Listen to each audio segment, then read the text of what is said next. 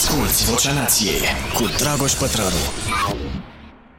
Bine v-am găsit, suntem la Vocea Nației, episodul cu numărul 122. Așadar, tema de astăzi, orbii pandemiei. Zilele astea mi se pare tot mai important să, să, să discutăm despre cât din ceea ce face fiecare în viața de zi cu zi înseamnă colaborare cu alți oameni. Fie că e vorba despre uh, uh, viața personală sau cea profesională. Și aici e o foarte mare problemă, pentru că de când suntem mici, ni se induce sistematic ideea asta absolut cretină că trebuie să fim permanent în competiție unii cu alții și uh, ni se spune că succesul este rezultatul inteligenței, abilităților și al uh, dedicării uh, personale. Și da, e adevărat, cele mai mari reușite din istoria omenirii de până acum au apărut datorită inteligenței umane.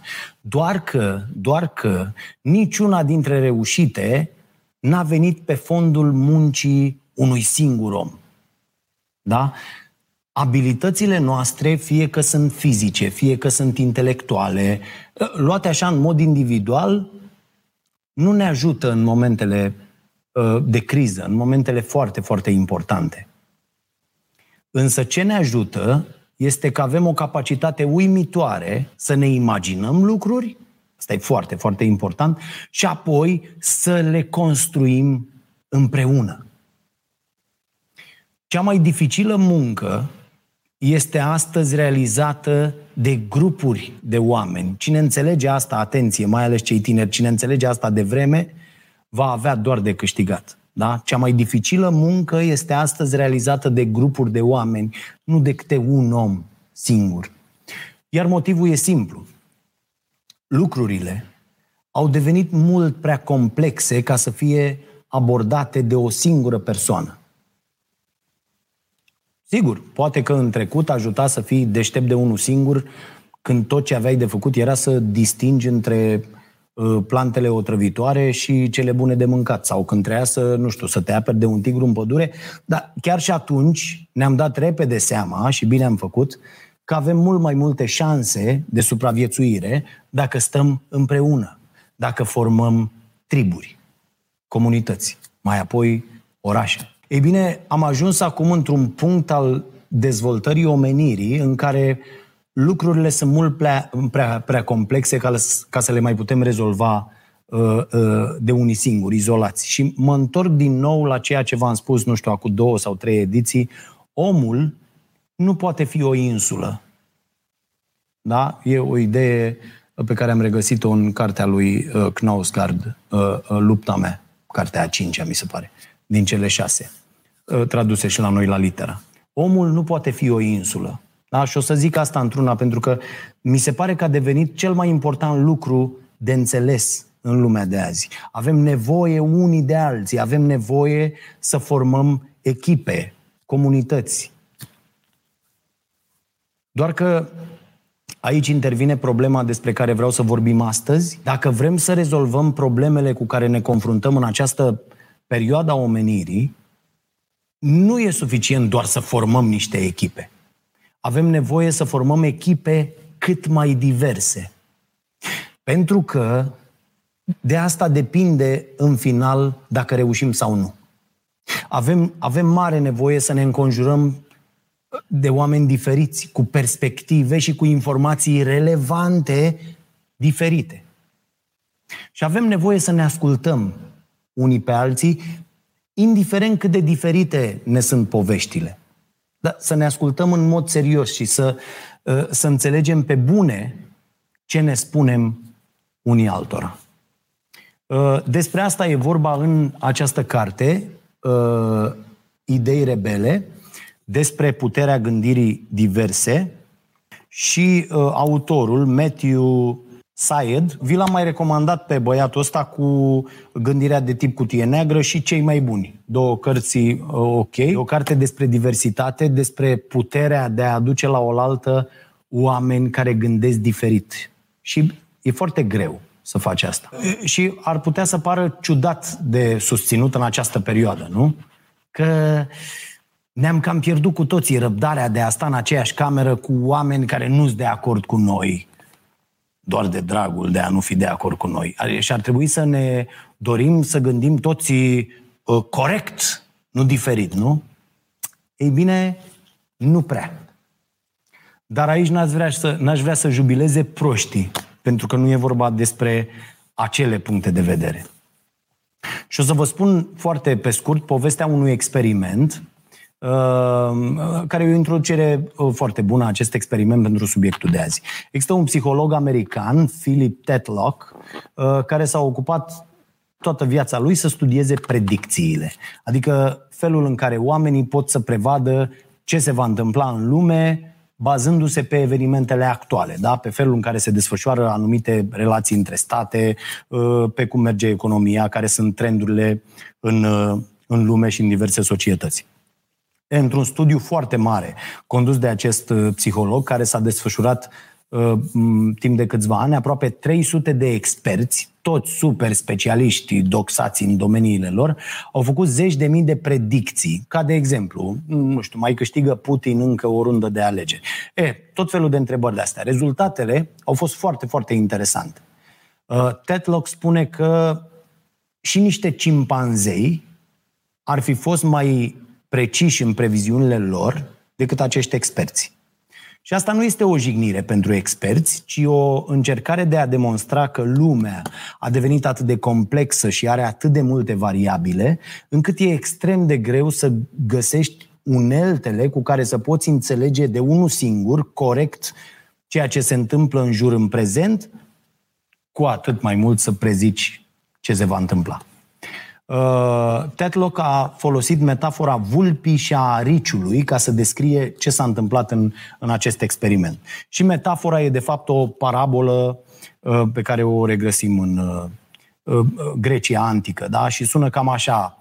Vulpea știe multe lucruri, dar ariciul știe un lucru mare și foarte important.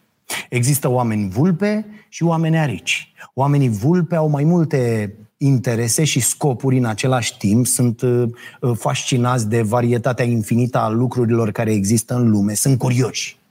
Aricii, pe de altă parte, filtrează toată complexitatea lumii printr-o viziune unică, centrală, printr-un, printr-un singur sistem prin care înțeleg și simt lucrurile.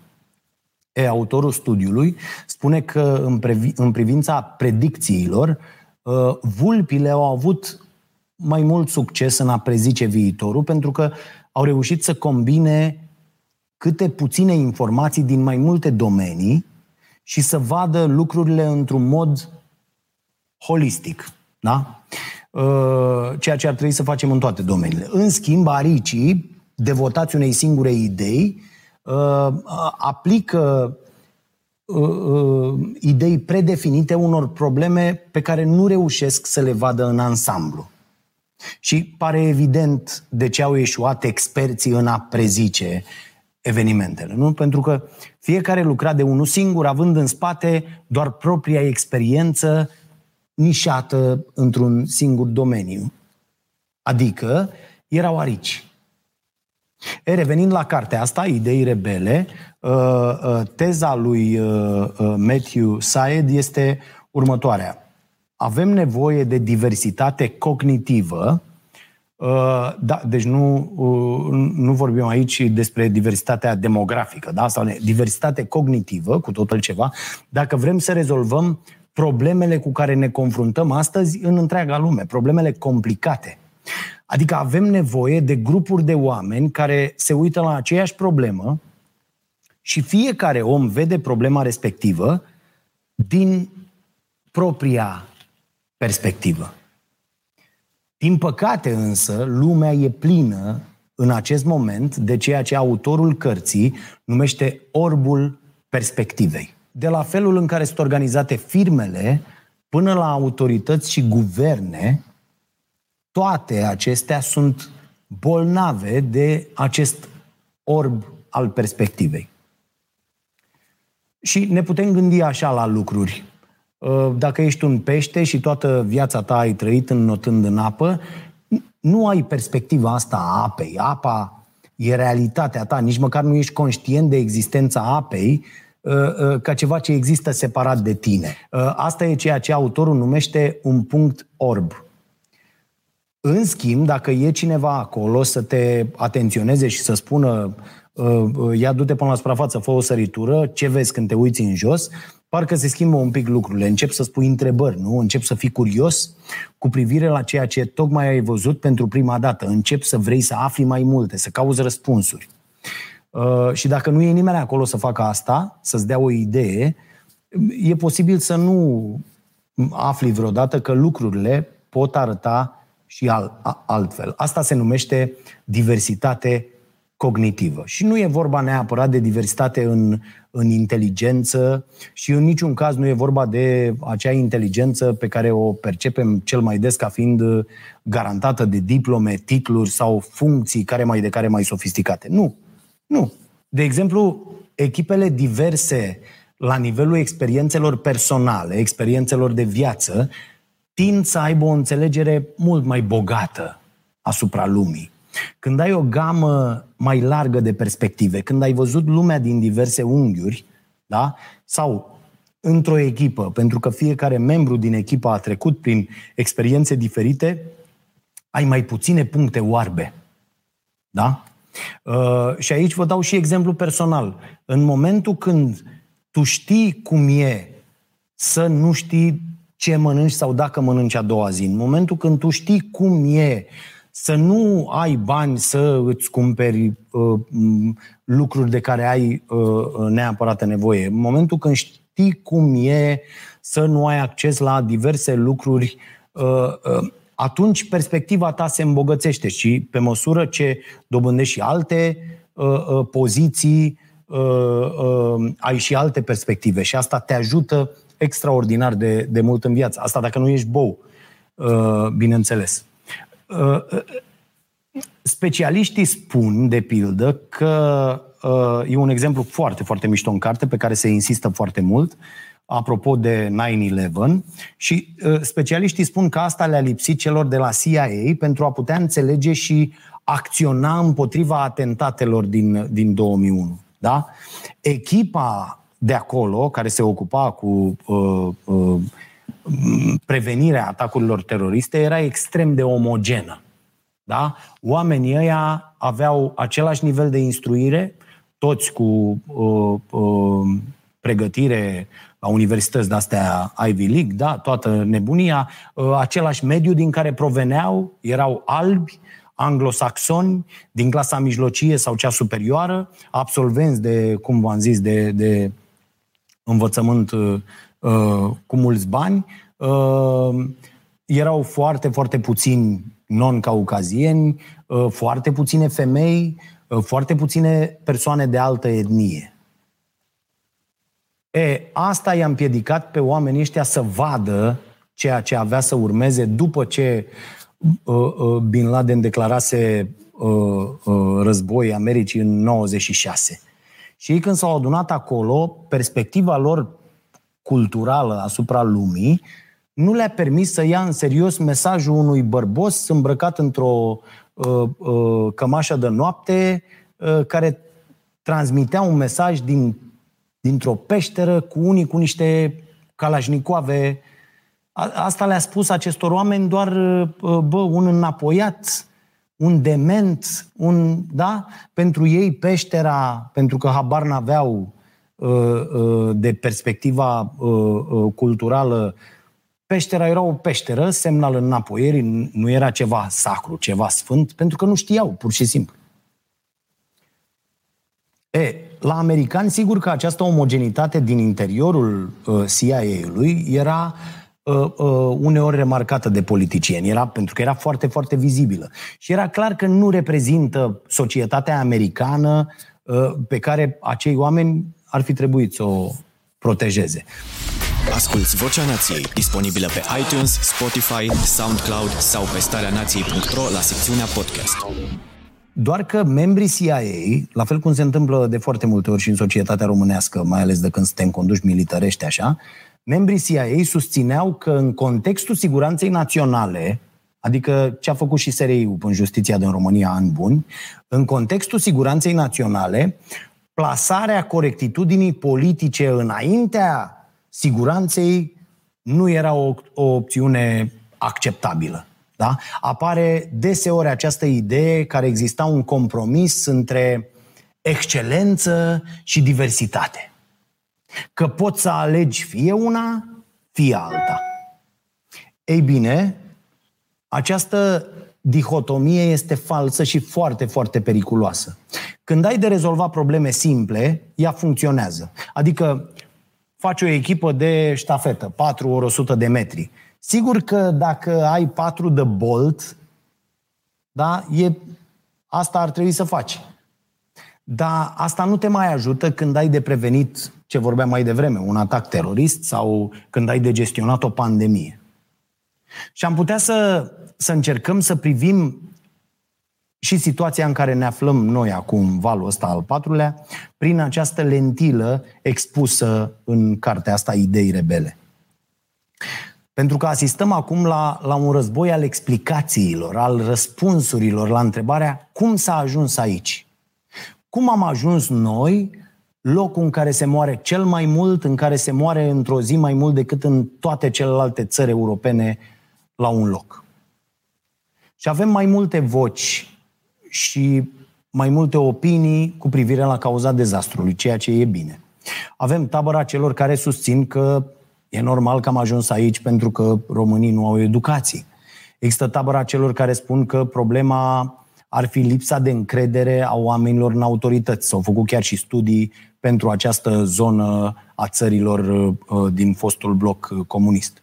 Mai există tabăra celor care spun că vina ea uh, uh, campaniilor duse de antivacciniști, vina este a presei uh, uh, care a încurajat uh, vocile antivaccin de la, nu știu, Madame Pop până la tot felul de uh, șoșoace. Și există și tabăra celor care spun că uh, specialiștii au avut toate datele și cu toate astea autoritățile au eșuat lamentabil. Statul a eșuat, cum ne-a spus președintele, extrăgându-se cumva pe el din problemă, că asta e principala lui preocupare, să, să iasă din problemă și să arate cu degetul. Da? Deci autoritățile nu s-au pregătit deloc pentru acest val 4, deși, atenție, era clar că specialiștii au toate datele la dispoziție. Dar am mai propus o ipoteză în newsletterul de ieri. Și M-am întrebat eu acolo, plecând de la uh, uh, ideile din această carte, nu cumva cauza eșecului complet, cauza principală a dezastrului în care ne aflăm astăzi, este chiar președintele Claus Iohannis și modul său dominant, e un termen din carte, de a conduce, de a-și impune punctul de vedere fără să permită nici cel mai nevinovat feedback – vi s-a părut în vreun moment în ăștia șapte ani că acest președinte e genul de om care să accepte o altă viziune asupra lumii decât cea care îi aparține și despre care el e sigur că e corectă? Vi se pare că acest om s-a înconjurat de o echipă cu diversitate cognitivă care să-i permită să vadă lucrurile din mai multe perspective? Nu este cumva Claus Iohannis precum ariciul din metafora de mai devreme? Nu este cumva câțu la fel de arici? În iunie 2021, dacă vă aduceți aminte, președintele Claus Iohannis ne spunea, citez, practic am învins pandemia. În acel moment, niciunul dintre oamenii care lucrează în guvern, care lucrează Uh, în instituțiile, în autoritățile care au gestionat pandemia, niciunul n-a avut curaj să-l atenționeze măcar pe președintele Claus Iohannis cu privire la pericolul acestei declarații, cu privire la ce va urma. Deși cei mai mulți specialiști independenți avertizau foarte vocal în presă, deci public, peste tot, în legătură cu dezastru care va urma în toamnă. Dar toate aceste voci au fost văzute uh, ca fiind opuse din punct de vedere politic, ca având tot felul de interese. Toată vara, autoritățile din România s-au purtat ca și cum am fi învins pandemia. Da? Așa s-au purtat autoritățile noastre. Apoi, în luna august, a venit declarația lui Florin Câțu, prim, prim-ministru. Da, pare ciudat acum că am avut un astfel de om în această funcție. Florin Câțu anticipa cu privire la valul al patrulea al pandemiei, care era deja aici, că, domne, s-ar putea să fie ceva, dar nimic din, din, din ce a fost până acum. Deci până acum a fost nasol, ce o să urmeze nu o să fie atât de nasol. Bineînțeles că asta a produs efecte foarte, foarte grave. Așa că, iată, opinia liderului suprem, care nu poate fi contrazis, a fost întărită apoi de prim-ministru Florin Câțu, prelungirea președintelui Iohannis, și punctul ăsta de vedere s-a rostogolit până jos la ultimul DSP care n-a făcut niciodată nimic. Și asta întreb. Nu cumva am ajuns aici pentru, a, pentru, că, pentru că această ierarhie de dominație a mărit din primăvară încoace cu fiecare zi probabilitatea asta a dezastrului prin absența comunicării? Care este principala acuzație care se aduce acelui grup strategic, da? cum era, mă, de comunicare strategică? Lipsa transparenței.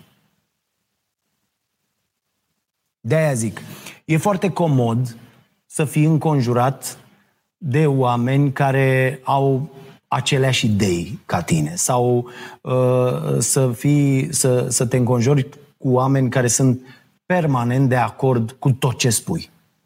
Și are și o denumire, această tendință de a găsi plăcere în a-ți vedea ideile reflectate uh, uh, uh, înapoi da? de, de oamenii din jurul tău. Se numește homofilie. Și asta o avem de la, uh, uh de la Platon încoace. Cine se aseamănă, se adună, nu? Uh, doar că homofilia asta inhibă succesul unei echipe și creează ceea ce se numește orbire colectivă. Nu vi se pare că descrie perfect situația în care ne aflăm noi acum? De orbire colectivă?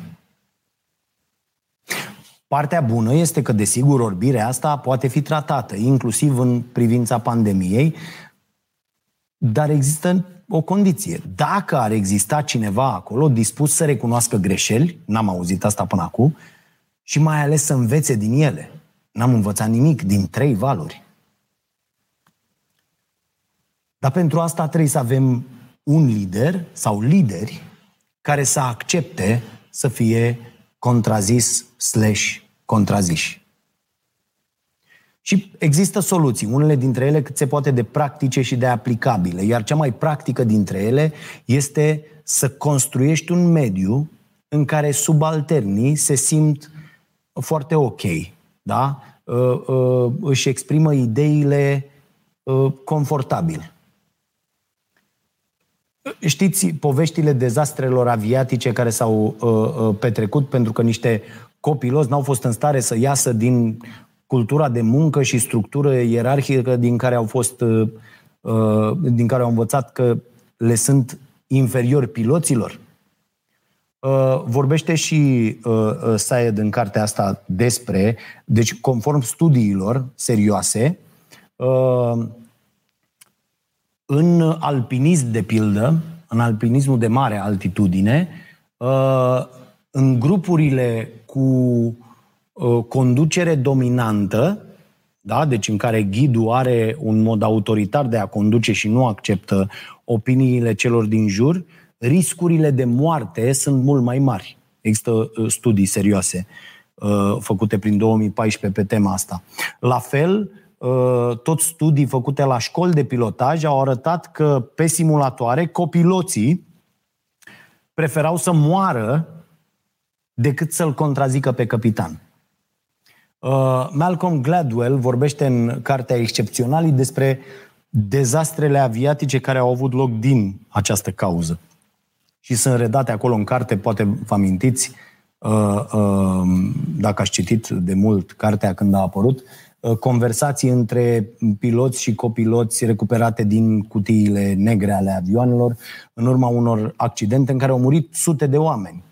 Uh, cauza era teama de comunicare. Da? Din cauza acestor blocaje ale copiloților, din cauza a, a, a, fricii de a-i spune capitanului că a făcut o mare greșeală. Uh, sau, băi, vezi că avionul rămâne fără combustibil. Da? Și îți crește tensiunea când citești dialogurile de, de acolo. Uh, dacă vi se pare absurd, gândiți-vă de câte ori n-ați avut o idee bună sau ceva de spus într-o ședință, dar v-ați blocat pur și simplu pentru că nu dă bine să nu fi de acord cu șeful sau să vii cu o idee mai bună decât șeful. Și știind toate aceste lucruri despre dezastrele pe care le creează ierarhiile, uh, cum vi se pare ideea asta de a întări tocmai această ierarhie dominantă astăzi în România cu un prim-ministru militar? Adică un om instruit să execute ordine, indiferent dacă sunt bune, proaste. Ehm, e o poveste foarte bună, apropo de executat ordine, despre cum un om a salvat lumea de la un război pentru că a fost capabil să facă un pas înapoi și să vadă mai mult decât ceea ce îi cerea fișa postului, să, să gândească cu mintea lui și să nu respecte la un moment dat ordine. E vorba de Stanislav Petrov, un locotenent al apărării antiaeriene sovietice, care a fost de serviciu în seara în care un dispozitiv de monitorizare a avertizat că uh, uh, americanii au lansat o rachetă nucleară înspre Rusia. Și uh, lui băiatul ăsta, lui Petrov, vi s-a părut că, bă, nu e, ceva nu e în regulă. Sistemul de monitorizare era prea nou ca să funcționeze perfect. Atacul părea ilogic pentru că era format din cinci rachete, nu dintr-un arsenal întreg, așa că uh, a decis să mai aștepte câteva minute să vadă dacă restul detectoarelor sesizează vreun pericol. Uh, instrucțiunile din fișa postului și toate protocoalele cu privire la care uh, toate protocoalele astea cu care omul fusese antrenat îi spuneau clar că din prima secundă de Uh, la alarmă trebuie să ridice receptorul și să anunțe superiorul că Rusia e atacată de Statele Unite, doar că n-a făcut-o pentru că a considerat că dovezile nu sunt suficient de solide. Iar acesta e motivul pentru care nu vorbim astăzi despre un război nuclear între Statele Unite și Rusia. Alarma fusese falsă. E foarte interesantă povestea și mult timp n-a fost cunoscută din motive evidente. E, se pare că cel a ajutat pe băiatul ăsta, Petrov, să acționeze în acest fel a fost pregătirea sa civilă. Toți colegii lui erau soldați de profesie, cu pregătire pur militară și cu o înclinație să îndeplinească ordinele ca la carte. Și dacă oricare dintre ei ar fi fost acolo în acea seară și nu Petrov, ar fi raportat probabil atacul nuclear uh, mai departe. Sigur, ăsta e un exemplu extrem, dar e foarte bun. În viața de zi cu zi, la o scară mult mai mică, se întâmplă foarte multe lucruri similare. Dacă liderii nu cultivă o atmosferă de siguranță a comunicării, de siguranță că pot să contrazice autoritatea fără să se întâmple uh, ceva nasol, idei foarte bune sunt pierdute. Și nu e suficient doar să declari în public că ai o astfel de cultură, domne, nu știu ce. Nu. Trebuie să recunoști că există bariere și să încerci să, uh, uh, să le previi. De exemplu, în cadrul unei ședințe unde se dezbate o anumită chestiune, fiecare participant poate să scrie ideea pe o hârtie. Da? Uh, eviți în felul ăsta blocajul pe care unii îl pot avea în a lua cuvântul în fața unei mulțimi de oameni. Uh, ideile pot fi, să, pot fi scrise, se întâmplă asta la unele corporații, pot fi scrise anonim pe hârtie și apoi toată lumea să voteze cele mai bune idei. Și autorul acestei cărți numește practic asta brain writing. Uh, avem și celebru exemplu cu principiile lui Ray Dalio, vi l-am recomandat cu, cu cartea asta, știți, este fondatorul Bridgewater, un, unul dintre cele mai mari fonduri de, de investiții și el merge pe o transparență radicală, un principiu extraordinar. Uh, vi recomand pe Delio, dacă nu-l știți, măcar de, de pe YouTube, să vă uitați și să-i vedeți interviurile. Uh, apoi, dacă chiar vrei să ai o echipă inovatoare, oamenii din echipa respectivă trebuie să aibă mai multe perspective uh, prin care văd un lucru. Adică nu e suficient să adun la un loc un economist, un sociolog, un psiholog și să zici, gata, tata, am echipă, am valoare, am echipă diversă. Nu. Dacă, de exemplu, economistul știe să vadă doar adâncirea deficitului în orice măsură, n-ai rezolvat nimic. Ideal ar fi să înțeleagă că există mai multe forme de a privi orice problemă. Și aici autorul dă exemplu uh, imigranților, care sunt în Statele Unite unii dintre cei mai mari inovatori, Uh, firmele înființate de uh, imigranți rezistă mult mai mult în timp în Statele Unite. De ce? Pentru că acești oameni au fost puși în situația de a se descurca într-un mediu nou, necunoscut lor, au ieșit din zona de confort despre care vorbește toată lumea, au învățat să vadă noi posibilități, să răstoarne problemele tot timpul. Da, uite, asta e, asta e o tactică foarte bună, să răstorni problema. Da? Până acum câțiva ani, ce era o companie de taxiuri. Era o companie care avea în proprietate multe mașini. Da? Ei bine, a venit cineva și a răsturnat toată treaba asta și a zis o companie de mașini nu trebuie să aibă nicio mașină. Și acum vorbim despre Uber și despre toate lucrurile astea. Deci asta înseamnă să răstorni problema sau să iei Uh, perspective din mai multe domenii, da? cum este, nu știu, de pildă, în această epocă digitală, proiectul Waze, da? unde, iată, cum ai combinat o rețea socială, cu nevoia oamenilor de a comunica, cu un GPS, cu, un, to- cu toate nebuniile astea și ai făcut uh, uh, uh, o asemenea trăsnaie. Așa, deci uh, uh, uh, legat de, de imigranții care în Statele Unite pornesc afaceri, iată de ce au ei succes, pentru că au aceste perspective. Pot combina uh, con- concepte diverse, le pot transforma în ceva nou. Și e important să nu devii prea nișat într-un domeniu, să nu te limitezi la o singură arie de interes. Uitați-vă și la noi, facem tot felul de lucruri aici. Uh, uh, trebuie să încerci să înțelegi un pic din cât mai multe lucruri, să fii ca vulpea din uh, metaforă. Da? Apropo, tot în carte găsiți uh, câteva referiri senzaționale la sport și la fotbal și câteva referiri uh, uh, la, la nutriție. Foarte interesant și uh, uh, voi face un experiment în următoarele luni. Sper să uh, ajung la o idee foarte interesantă în legătură cu partea asta de, de nutriție. În legătură cu partea de fotbal, uh, ce au făcut englezii este extraordinar. Au adunat oameni care nu erau neapărat pricepuți la fotbal sau din domeniul fotbalului și au încercat să ajute astfel uh, naționala de fotbal a uh, Angliei. Și în ultimii ani au făcut asta. Foarte, foarte uh, uh, mișto ideea. La fel cum cred că în sport e nevoie mare de tot, mai ales în sportul românesc, de pildă, care e foarte, foarte mult înapoi, de oameni care să-i antreneze pe sportivi, pe copii de când sunt mici, apoi pe sportivi, indiferent la, la ce vârstă, la cap. Pentru că știm cu toții, de când s-a uh, descoperit uh, principala calitate a creierului, plasticitatea asta, uh, că se dezvoltă creierul nostru dacă e lucrat și creierul este foarte puțin lucrat, mai ales când vine vorba de sport, dar asta e un subiect separat care mie îmi place foarte tare și despre care o să discutăm.